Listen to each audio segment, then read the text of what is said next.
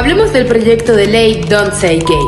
Yo te pongo en contexto. Por si no sabían, esta semana el Senado de Florida en Estados Unidos, que es de mayoría republicana, aprobó un proyecto de ley llamado Don't Say Gay, o en su traducción, No digas gay. Pero, ¿de qué se trata esto? Esta es una ley que básicamente prohíbe enseñar o hablar sobre la orientación sexual o sobre la identidad de género en las aulas de clase. Es decir, se va a prohibir hablar o tener cualquier tipo de discusión sobre cualquier tema relacionado con la orientación sexual o la identidad de género, sobre todo en los grados más básicos como la primaria. La ley prohíbe hablar sobre temas que no son apropiados para un menor de edad o que de alguna manera van a interrumpir el desarrollo del niño. Sin embargo, en la ley no especifica qué es apropiado y que no. Joe Harding, representante estatal del Partido Republicano, dijo en una entrevista en CNN que esta ley pretende desviar la pregunta sobre los pronombres o sobre la identidad de género que pueden hacer algunos profesores o personal educativo sin introducir a los padres en la conversación.